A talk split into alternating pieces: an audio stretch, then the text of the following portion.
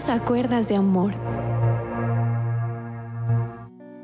Un cordial saludo para todos ustedes. En el audio anterior tocamos el tema de las deudas como un mecanismo para empobrecerse si no se maneja adecuadamente. Podemos definir lo siguiente del audio anterior, que un activo es algo que pone dinero en tu bolsillo y un pasivo es algo que extrae dinero de tu bolsillo. Esto es en realidad todo lo que necesitamos saber. Si deseas tener una prosperidad financiera, simplemente trata de generar una base de activos. Bueno, y el consejo de hoy nos lleva a conocer en el área de las finanzas lo que significa ser fiador de una persona. Para este audio se debe tener dos lados de la moneda. La persona que pide el recurso económico para un fin específico o la persona que hace el respaldo de una deuda que no le pertenece. Pero el lado que vamos a tomar es el lado de ser el que respalda la deuda, o sea, ser el fiador. El que garantiza con su actividad o sus bienes el cumplimiento de una deuda se llama fiador. Y aquello que se pone como garantía es la fianza. Exactamente se usa para señalar el acto de hacer garante de un préstamo o de una promesa.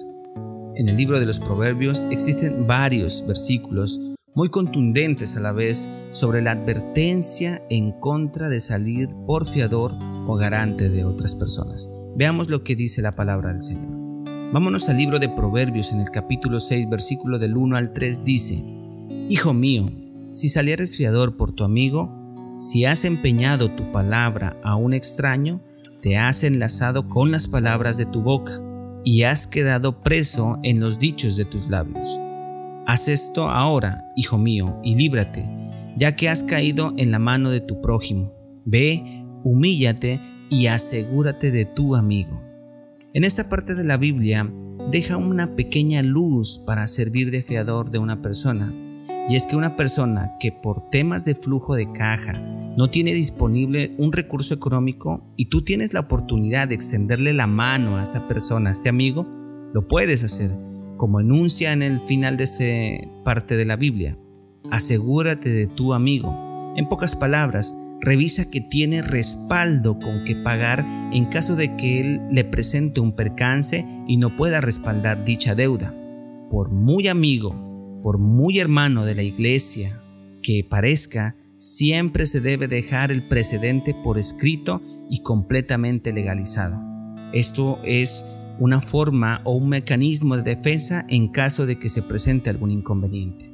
En otros casos, debe ser garante de esta persona porque muchas veces las personas por vergüenza no avisan que no están pagando las cuotas que deben de pagar y esto hace que con el tiempo se termine convirtiendo en una deuda impagable. Proverbios capítulo 6, 1, que acabamos de leer, dice, Hijo mío, si has salido fiador por la deuda de un amigo o aceptado garantía la deuda de un extraño, no importa a quién garantizo, puede ser un amigo de muchos años, puede ser un familiar muy confiable, puede ser una persona muy recomendada o muy reconocida. Por más fiable que se vea, esta persona puede tener un percance y en el peor de los casos hasta se puede morir una persona y tendrías tú que afrontar la deuda de aquella persona por ese lazo de amistad o eso que te unía a esa persona.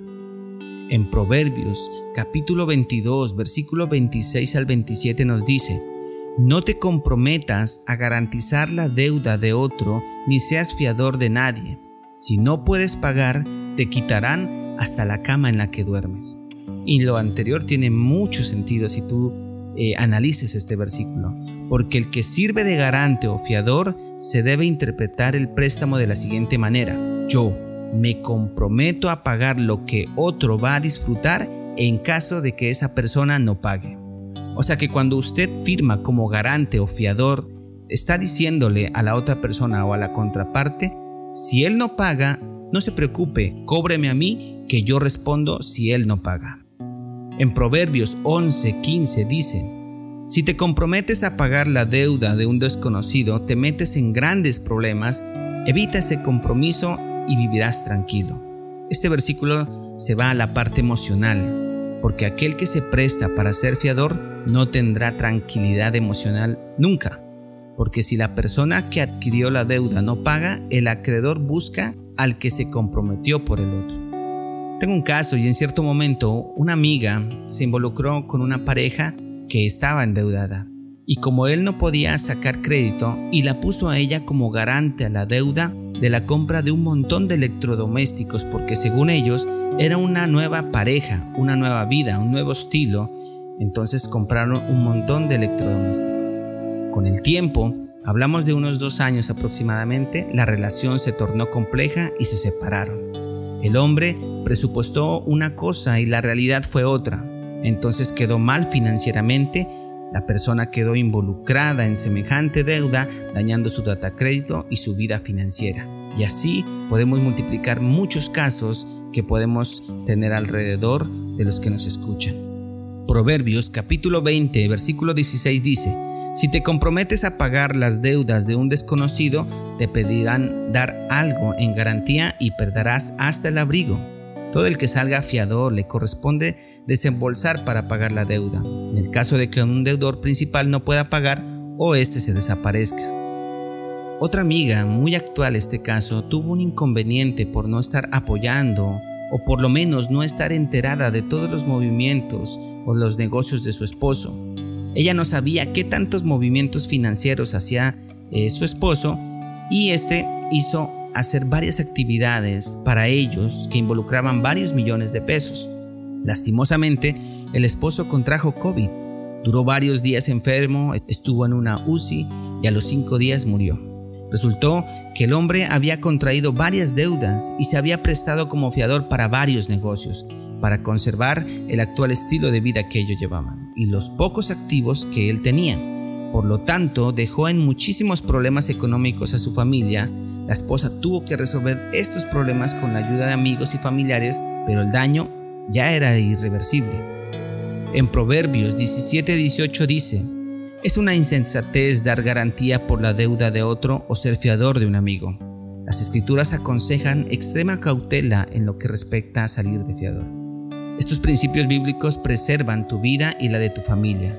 Si en algún caso tienes que negarte a salir de fiador o garante y a alguien se ofende, no te olvides que debes agradar a Dios obedeciendo a su palabra y no a los hombres. Hombre y mujer que me escuchan, debemos de cuidar lo poco que tenemos y no confiarnos en las actividades de otras personas.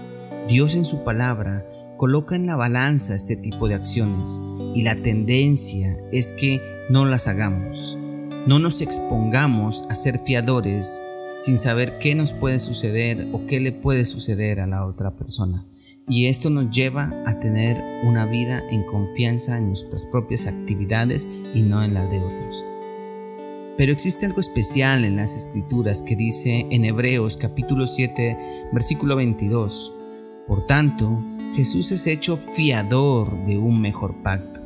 Y es que Jesús se pone en garantía, Él se vuelve garante, asegurando a todo aquel que en Él cree, el que tendrá un nuevo pacto, o sea, una nueva vida en Él. Jesús mismo nos dice que dio su vida entera por nosotros, diciéndonos que Él es el camino, la verdad y la vida, y que nunca podríamos llegar al Padre sin Él. Así que vamos adelante con Jesús, sigamos estos apartes que nos enseña la palabra de Dios y estaremos en la completa bendición. Mañana seguiremos con estos tips que nos permiten levantar nuestra vida financiera para demostrar a nuestro entorno que también los hijos de Dios pueden ser punta de lanza en el área de las finanzas. Que el Señor te bendiga y que el Señor te guarde.